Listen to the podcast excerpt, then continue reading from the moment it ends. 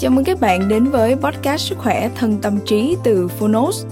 Đúng như cái tên, đây là nơi chúng tôi giới thiệu phương pháp, quá trình chăm sóc sức khỏe thể chất, tinh thần từ các chuyên gia và cả những người đã thành công từ trải nghiệm thực tế. Thông qua chương một của những sách nói được chọn lọc bởi đội ngũ Phonos, chúng tôi hy vọng bạn sẽ tìm được cho mình những cuốn sách phù hợp với những kiến thức hữu ích, hướng tới một lối sống lành mạnh, tích cực, bình an và tràn đầy ý nghĩa Podcast Sức khỏe thân tâm trí được phát sóng đều đặn vào thứ hai và thứ tư hàng tuần. Mời các bạn cùng đón nghe. Và nếu yêu thích podcast này, hãy tải ngay ứng dụng âm thanh số và sách nói có bản quyền Phonos để nghe trọn vẹn cuốn sách cũng như khám phá các nội dung hấp dẫn khác như tóm tắt sách, ebook, thiền, truyện thiếu nhi, truyện ngủ, nhạc chủ đề, vân vân. Còn bây giờ hãy cùng lắng nghe chương 1 của cuốn sách hôm nay nhé.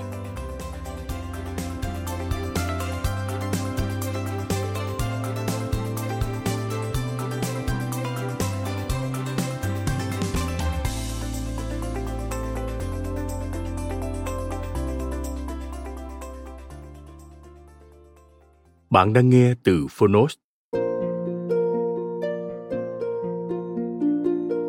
Nghề thầy Làm cha mẹ, làm thầy. Tác giả Hoàng Đạo Thúy.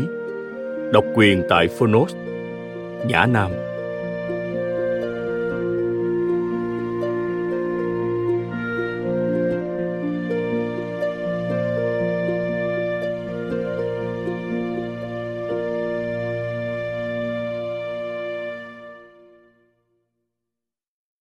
Nghề thầy, những tâm sự còn nóng hổi sau gần 80 năm. Tôi nhận được lời mời viết lời giới thiệu cho cuốn Nghề thầy của cụ Hoàng Đạo Thúy 1900-1994 giữa lúc làn sóng phê bình sách giáo khoa tiếng Việt lớp 1 vừa lắng xuống. Bởi thế, tôi đã đọc bản thảo cuốn sách trong một tâm trạng rất đặc biệt, với không biết bao nhiêu mối liên tưởng dọc ngang giống như từng đợt sống hiện thực ngổn ngang của giáo dục hiện tại và những lời gan ruột của một người thầy nổi tiếng, thần tượng của nhiều thế hệ thanh niên, đã làm tôi chìm đắm trong nhiều suy nghĩ và liên tưởng. Đã gần 80 năm trôi qua, kể từ khi cuốn sách Nghề Thầy được xuất bản lần đầu tiên 1944. Tuy nhiên, trong đèn lên và đọc nó trong tâm thế không rời bỏ những ngổn ngang của hiện thực và kìm nén suy tư ta sẽ thấy những gì cụ viết trong cuốn sách. Những lời tâm sự mà cụ giải bày trong cuốn sách mỏng này vẫn còn nóng hổi. Tất nhiên có người sẽ bảo in lại một cuốn sách đã xuất bản từ 1944 có cần thiết không khi mọi thứ ở đó đã trở thành đồ cổ? Không, nhiều thứ, kể cả những tri thức giáo dục học ở trong sách vẫn còn nóng hổi cho dù chỉ là một cuốn sách mỏng, viết dưới dạng những lời tâm sự, chia sẻ về chuyện nghề của một người thầy cả đời tâm huyết, hơn là một công trình khảo cứu công phu của một học giả chủ trương lập thuyết. Nhưng kỳ lạ thay, đa số những vấn đề mà tác giả đặt ra, bàn luận, hướng dẫn cho đến hôm nay vẫn chưa hề cũ, thậm chí là còn rất mới, thậm chí nhiều giáo viên đương đại còn chưa với tới nếu loại trừ đi cách dùng từ ngữ cổ kính mang dấu ấn của thời đại đã qua và tạm thay vào đó bằng một số từ ngữ đang được dùng phổ biến thậm chí là thời thượng ở hiện tại ta sẽ thấy hình như cuốn sách được viết cho chính chúng ta cho chính những người đang làm nghề thầy trong thế kỷ 21 này. Dưới đây, xin được giới thiệu chút ít về những gì còn nguyên tính thời sự ấy. Thứ nhất là quan niệm mới mẻ đúng đắn của tác giả về mục đích, mục tiêu của giáo dục. Ngay từ 80 năm trước, cụ Hoàng Đạo Thúy đã xác định rõ mục đích của giáo dục mà những người làm thầy theo đuổi là đem lũ trẻ con người ta trao cho mà rèn giũa sao cho nên người nên người có hiếu. Sau này gây được gia đình bền chặt người dân tốt giúp được nước. Người có tâm với thiên hạ làm người biết đạo người sống hợp với lẽ trời đất. Từ mục đích đó, cụ cho rằng nếu coi việc đi học chỉ là để học đọc, học viết, học tính, để thi đỗ, để rồi đi làm thì đủ thứ sung sướng, là sai lạc cả mục đích giáo dục. Hậu quả của nó là đã hướng cả công trình giáo dục vào một việc tầm thường thì chỉ bổ cho một lòng dục. Lòng dục ấy sẽ phát rộng và mạnh ra. Lại thêm không có sức đạo đức ngăn cản thì nguy lắm trong bối cảnh cuộc tranh luận về triết lý giáo dục ở nước ta vẫn diễn ra lúc ồn ào trên báo chí, lúc lặng lẽ, âm thầm ở nhiều diễn đàn nhỏ khác, ta sẽ thấy quan niệm về mục đích, mục tiêu giáo dục nói trên có ý nghĩa thế nào. Giáo dục suy cho cùng là phải hướng về con người vì con người và làm cho xã hội hiện tại tốt đẹp hơn từng bước xây dựng nên xã hội tương lai. Mục đích của giáo dục ở đây luôn gắn với hình ảnh con người mà nền giáo dục cần hướng tới và hình ảnh xã hội tương lai cần xây dựng. Nói khác đi, giáo dục là tạo ra con người có khả năng kiến tạo xã hội tốt đẹp hơn. Đấy là mục đích cuối cùng của giáo dục, được cụ hoàng đạo thúy diễn giải, giản dị mà tha thiết. Chúng ta mà muốn thì chúng ta có thể đổi hẳn tương lai nòi giống chỉ mười năm. Phải, mỗi người chỉ tận tụy mười năm. Là một thế hệ thanh niên sẽ đổi khác. Huống hồ, đời giáo dục của chúng ta ba mươi năm hay hơn nữa. Đó không phải là mơ mộng. Sự thật ai cũng làm được, mà ai cũng phải làm mới được. Thứ hai là sự ý thức rất rõ về vai trò và sự cần thiết của mối quan hệ hai chiều bền chặt giữa gia đình và nhà trường, giữa cha mẹ và giáo viên trong việc giáo dục học sinh. Cho dù chỉ là một cuốn sách mỏng, cụ hoàng đạo thúy đã dành một dung lượng đáng kể cho việc phân tích nội dung này. Theo cụ, giáo dục phải bắt đầu từ gia đình, ngay từ khi đứa trẻ còn là bào thai, bằng việc thực hiện phép thai giáo. Cụ khuyên các bà mẹ khi mang thai nên hướng thiện biết cân nhắc lời ăn tiếng nói, để con có được nhân cách tốt như tai không nghe tiếng tục, lòng không nghĩ điều tà. Tiếp đến, cha mẹ cần phải nuôi con bằng sữa mẹ để đứa trẻ được khỏe mạnh. Một quan niệm bây giờ vẫn còn nguyên giá trị. Cụ không chỉ nêu lên những lợi ích về mặt khoa học khi nuôi con bằng sữa mẹ, mà còn khuyên không nên nuôi vú em, tức người ở vú, để họ nuôi con mình. Việc đó theo cụ vừa không thuận nhân tâm, vừa có ảnh hưởng không tốt đến tình cảm, sự trưởng thành xã hội của trẻ. Cụ phê phán những bà mẹ chỉ vì muốn giữ vẻ đẹp hàng chợ, hay vì bị mấy cái tranh quảng cáo xúi dục, hay vì cái ý lạ lùng muốn cho con bú một cách khoa học mà bỏ sữa mình đi, nuôi con bằng một thứ sữa hộp. Theo ý cụ thì, ăn sữa hộp hay chai, dù thế nào cũng phải coi là một cách vạn bất đắc dĩ mới dùng. Người muốn cho con mình mạnh không bao giờ dùng đến. Khi trẻ đến tuổi đi học, thì sự liên lạc mật thiết, mối quan hệ tôn trọng lẫn nhau và cùng hợp tác vì sự tiến bộ của trẻ giữa gia đình và nhà trường, giữa cha mẹ và giáo viên trở nên rất quan trọng. Cụ hoàng đạo thúy viết về điều này rất dễ hiểu nhưng cũng rất mới suốt cả trong đời học trò. Sự liên lạc của gia đình và thầy học vẫn cần mật thiết. Ở bậc tiểu học thì việc ấy rất dễ dàng. Thầy học lại thăm cha anh học trò. Cha anh học trò thăm thầy học. Đến trung học và cao học, những việc thăm hỏi khó hơn. Nhưng lúc này gia đình nên làm thế nào? Cho cung cách của mình không trái ngược với những cung cách của nhà học. Nếu không thế, nếu gia đình coi thầy giáo như những người dân, như những kẻ quyến rũ con mình, như những người đối với những người ấy mình phải chống chọi, thì trẻ sẽ sinh ra ranh mảnh. Nó làm cho hai bên không gặp nhau, cho dễ đi nói dối cha, về nhà nói dối chú ngày nay trong bối cảnh sự xung đột quan điểm giá trị giữa gia đình và nhà trường, sự va chạm thậm chí là đối đầu giữa phụ huynh với giáo viên, nhà trường đang trở thành một vấn đề lớn của giáo dục trường học ở nước ta.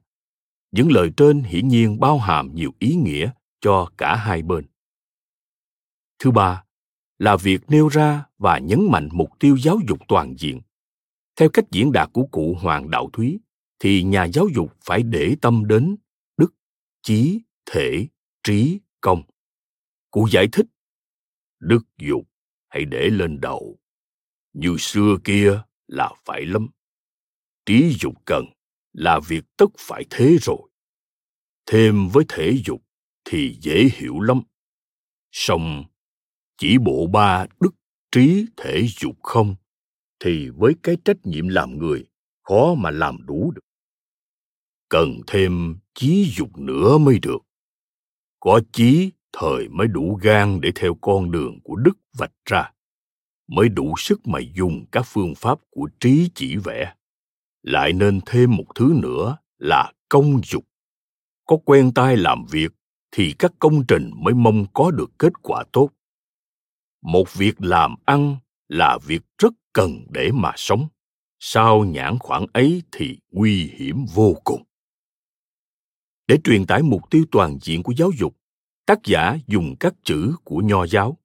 Nhưng khi đọc, ta sẽ thấy quan niệm của tác giả rất mới và độc đáo, chứ không hề câu nệ khuôn sáo và nặng về giáo huấn hay xa vào hình thức.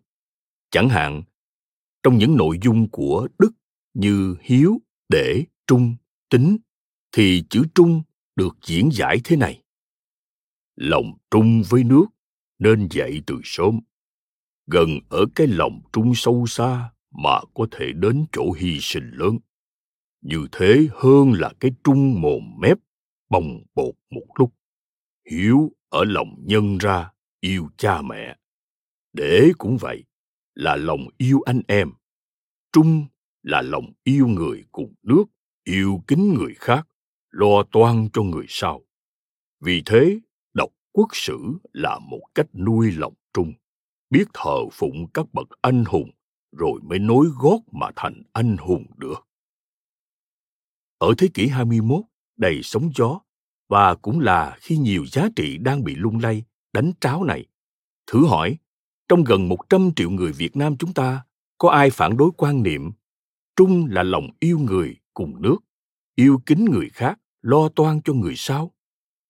Đặc biệt, trong khi tiến hành giáo dục toàn diện, của Hoàng Đạo Thúy đặc biệt coi trọng chí. Ngày hôm nay, trong bối cảnh chúng ta chứng kiến sự sa ngã, vô cảm của không ít thanh niên và sự phổ biến của cụm từ con nhà giàu vượt sướng trong xã hội, ta sẽ thấy ở cụ một sự sâu sắc và tầm nhìn lớn. Rất nhiều gia đình, nhà trường đã thất bại trong nuôi dạy trẻ thành người tử tế. Rất nhiều cá nhân dù sinh ra khỏe mạnh, có tài năng nhưng trong suốt cuộc đời mình đã sống mòn thậm chí là gây hại cho quốc gia xã hội gia đình chỉ vì không có chí người ta đã quá coi trọng việc trẻ có thông minh hay không thông minh có học giỏi hay không học giỏi mà quên mất phải rèn luyện cho trẻ có chí. Cụ Hoàng Đạo Thúy ngay từ 80 năm trước đã lý giải rất tài tình về mối quan hệ giữa chí và tài như thế này. Ở đời, làm được việc tất phải có tài học, có khéo tay. Nhưng có cái gan để quả quyết làm, có cái gan để làm luôn luôn, có cái gan để đến được kết quả tốt là nhờ ở chí có tài mà không có chí thì thế nào việc cũng hỏng, vì không dám làm làm cũng bỏ dở. Có chí mà ít tài thì rồi cũng cố sức tập được cho có tài, vẫn làm được việc chí là vị sai bảo, tài là đồ dùng. Chí quan hệ như thế, một môn giáo dục nào mà không để ý nhiều đến chí là không dùng được. Cụ giải thích cụ thể, chí là gì trong khi phân tích mối quan hệ giữa chí và khí? Nói chí thì thường nói cả khí. Chí là ý muốn làm, khí là sức mạnh để cho chí làm được. Chí khí là sức mạnh của tâm hồn. Người có chí khí thì cả quyết, thấy việc nên làm là dám làm. Bền gan, gặp nỗi khó khăn không nào đúng. Vững dạ giữ được ý mà theo đuổi mãi công việc mình. Bạo, dám xông pha chỗ nguy hiểm. Nhiệt thành, đủ cái khí để cho việc chống sông cho người khác theo. Táo tỉnh chỗ khó khăn nguy nan vẫn không rối trí quẩn bách, vẫn biết được cách chống đỡ và cách lên lui. Đảm nhận được công việc không để hỏng, không bỏ dở, không chịu nhọc, không để cho người ta đè nén hay làm nhục nhã không hèn. Người có chí khí, có khí khái, gặp trường hợp nào cũng giữ được phẩm cách mình.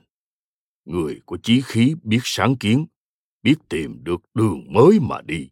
Đã tìm được đường thì lập được chí và đủ chí để theo đuổi cho đến lúc thành công.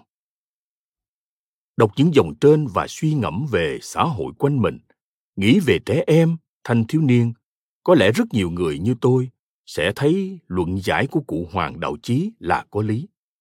Ngày nay, trong xã hội hiện đại, các nhà giáo dục ít nói rèn chí cho thanh niên mà diễn đạt nó bằng các từ như rèn luyện nghị lực giáo dục năng lực vượt khó, giáo dục năng lực kiểm soát bản thân, vân vân. Nhưng thực chất, những nội dung của nó về cơ bản đã nằm trong quan niệm về chí và khí nói trên. Ở đây, ta cũng sẽ giật mình hơn nữa khi đọc những cảnh báo của cụ hoàng đạo thúy về sự tan rã chí khí của thanh niên.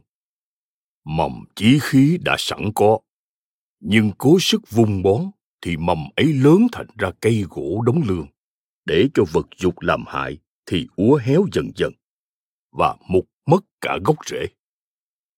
Đời này tiến về vật chất nhiều, cơ nguy cho chí khí ở đó. Nhiều máy móc ít phải gắn công, nên không gắn quen. Nhiều điều tiện lợi, muốn được cái gì cũng dễ dàng, nên không hết sức mà tìm ra cho có. Các cách tiêu khiển phần nhiều ủy mị, thế là chí khí tiêu ma vì con dao không mài rũa không dùng, phải rỉ. Mỗi ngày rỉ thêm một ít là con dao tiêu. Sau khi giật mình, chúng ta chắc hẳn sẽ đặt ra câu hỏi, mình có thể làm gì cho thanh thiếu niên? Cụ hoàng đạo thúy gợi ý rằng, giảng một bài học chí khí thì vô ích. Chí khí không phải là một môn học, phải rèn luyện luôn luôn, thời mới có chí khí công việc rèn luyện phải lâu năm, phải làm hết giờ này ra giờ khác. Không phải bài học trong một giờ. Mỗi lúc hãy làm được thì phải làm. Không ngừng lúc nào, không quên dịp nào cả mới được. Chúng ta dự vào việc rèn chí khí cho trẻ cũng khó lắm. Bảo mỗi mồm cũng vô ích. Chỉ khi nào trẻ tự nó bắt tay vào mà nhất định làm cho mình có chí khí thì công cuộc mới nên được những chỉ dẫn ấy có lẽ còn dễ hiểu hơn và gây cho ta niềm phấn chấn hơn cả những lời hô hào, học đi đôi với hành, học tập thông qua trải nghiệm, đưa đời sống vào trường học đang ngập tràn trong các diễn ngôn cải cách giáo dục mà ta đang thấy. Thứ tư là cuốn sách đưa ra nhiều phương pháp, kinh nghiệm giáo dục độc đáo, giàu tính thực tiễn và hàm chứa triết lý sâu xa. Làm giáo dục với người thầy là một công việc lớn lao điều này đã được chính cụ hoàng đạo thúy chỉ ra ngay từ đầu cuốn sách là thay đổi hẳn tương lai nòi giống. Mục tiêu chiến lược là như vậy, nhưng giáo dục với người thầy cũng là công việc cụ thể, chi tiết, hàng ngày, hàng giờ, với những việc nhỏ nhặt nhất như tắm cho trẻ, dọn vệ sinh trường lớp, giao thiệp với phụ huynh, quan chức ở địa phương, chấm bài, sửa bài, hướng dẫn học sinh làm thủ công, vân vân. Ở từng việc cụ hoàng đạo thúy đều chia sẻ những kinh nghiệm phương pháp quý giá đúc rút từ sách vở và chính trải nghiệm làm thầy của mình hãy đọc những gì cụ viết chia sẻ về những việc rất nhỏ mà ngay cả ở thế kỷ 21 này, nhiều gia đình trường học vẫn chưa làm được. Việc nước nóng ở trường nên có cái thạp có nắp và có gáo. Giao cho trò đun nước thật sôi mới đổ vào, đừng cho uống chung chén. Cũng nên làm sao cho học trò bỏ trứng khoắn đũa vào canh. Cả nhà chấm chung một chén nước mắm, nên dùng cái thìa hay đôi đũa riêng mà lấy đồ ăn cho đỡ lây các bệnh. Đi ba quảng đồng để ăn một bữa cổ, để rồi đem một vài chứng bệnh về là một cái nguy đáng sợ. Cũng nên để ý đến vệ sinh về thần kinh.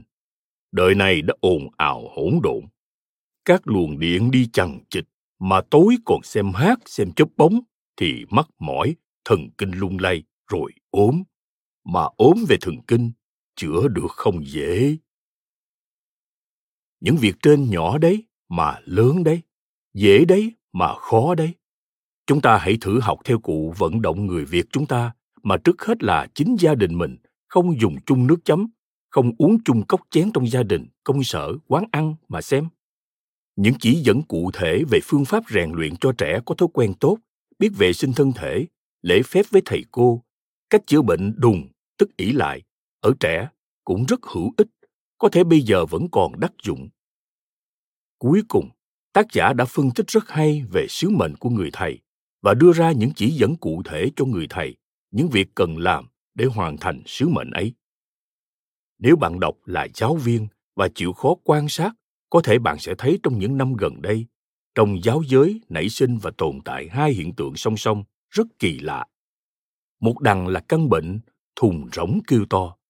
Ngồi ở đâu, nói ở diễn đàn nào, người ta cũng hô lên những khẩu hiệu lấp lánh, cao siêu để ca ngợi về thầy với những mỹ từ như cao quý, cao cả, cống hiến, kỹ sư tâm hồn.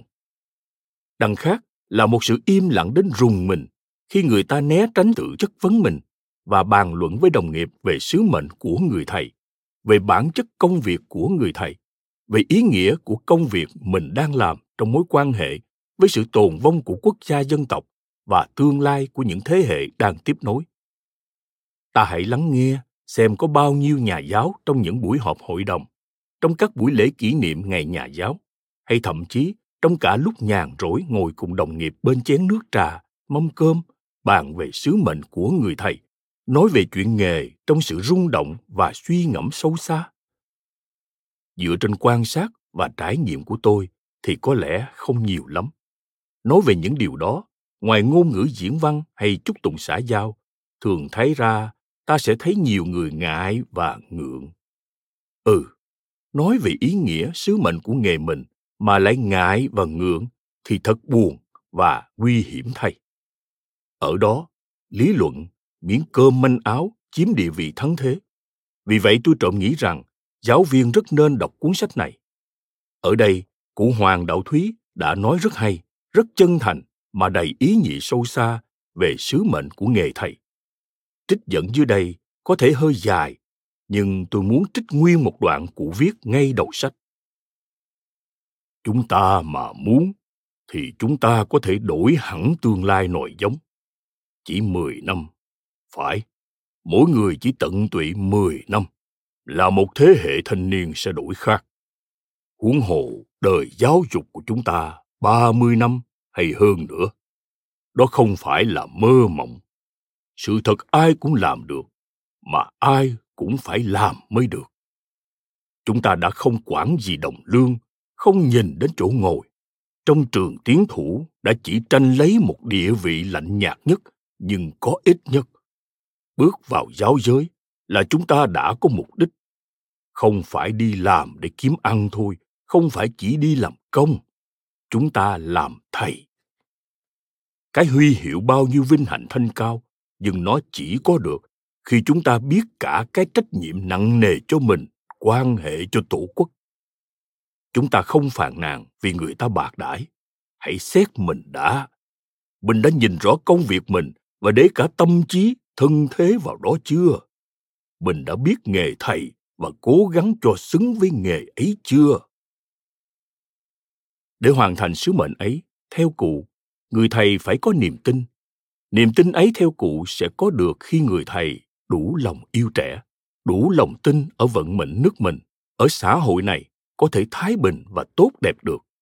Từ đó, cả quyết rằng việc giáo dục thanh niên là việc mình là cả đời mình. Tất nhiên, từ nhận thức đến hành động trong thực tế và hành động cho đến tạo ra kết quả là cả một quá trình nhọc nhằn gian khổ. Bởi thế, ở phần cuối cuốn sách, cụ hoàng đạo thúy đã chia sẻ những lời gan ruột với những người đồng nghiệp về đường đi nước bước của ông thầy ở hiện trường giáo dục từ cách thức nói năng, cư xử với quan lại, người dân tới cấp trên, đồng nghiệp.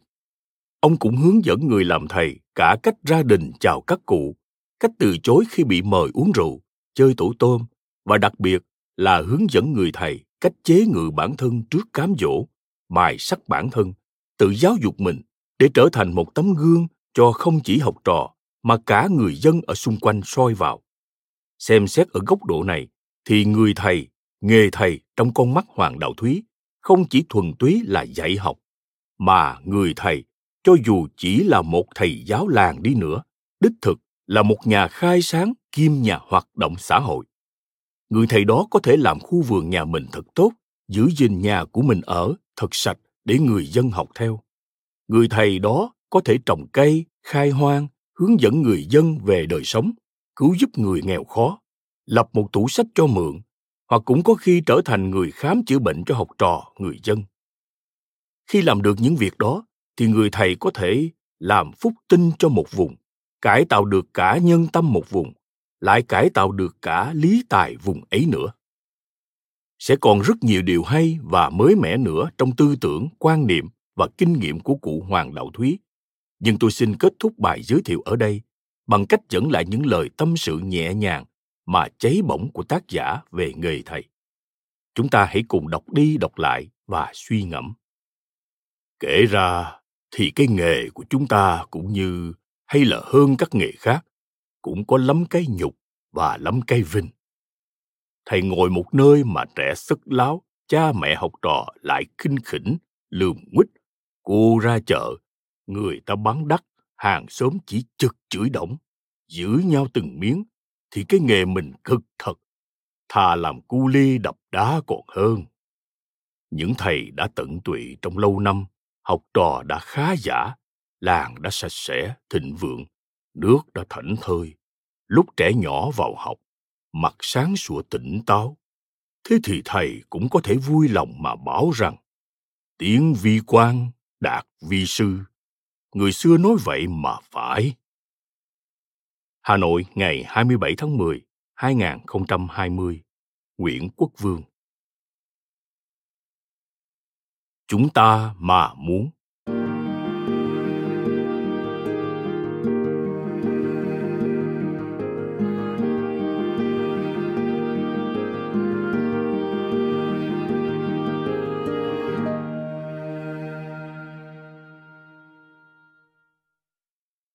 thư gửi đến các anh hướng đạo tráng sinh làm việc giáo dục. Nói thêm, hướng đạo tráng sinh là một phân ngành của hướng đạo, cung cấp một chương trình hướng đạo dành cho các thanh niên đã trưởng thành ngoài lứa tuổi của thiếu sinh chính quy. Quay lại nội dung chính. Anh em mà, chúng ta mà muốn thì chúng ta có thể có một công nghiệp không rực rỡ lòe mắt nhưng bền vững sâu xa. Chúng ta mà muốn thì chúng ta bất tử bất tử ở cái kết quả nó bền với non sông. Bất tử vì chúng ta chết đi rồi, còn sống lại ở môn đệ muôn tôn, con cháu của tinh thần chúng ta. Chúng ta mà muốn thì chúng ta có thể đổi hẳn tương lai nòi giống chỉ 10 năm, phải. Mỗi người chỉ tận tụy 10 năm là một thế hệ thanh niên sẽ đổi khác. Huống hồ, đời giáo dục của chúng ta 30 năm hay hơn nữa, đó không phải là mơ mộng sự thực ai cũng làm được, mà ai cũng phải làm mới được. Chúng ta đã không quản gì đồng lương, không nhìn đến chỗ ngồi.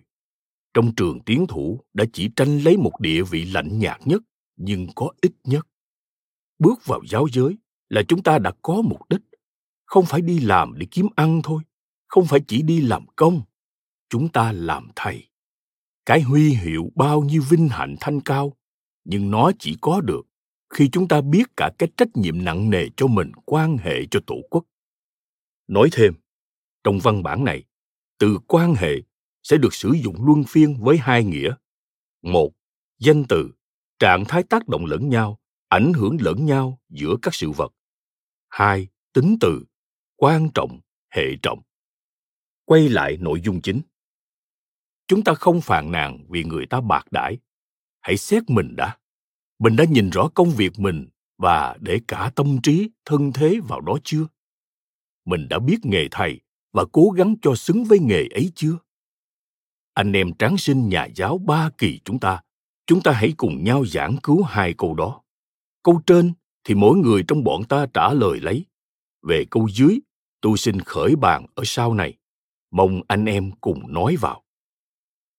Anh em à thanh niên hư hại rồi quốc dân kém súc chúng ta cùng suy xem như thế thì nhà giáo có thể tránh được tội với tổ quốc không? Hoàng đạo thúy.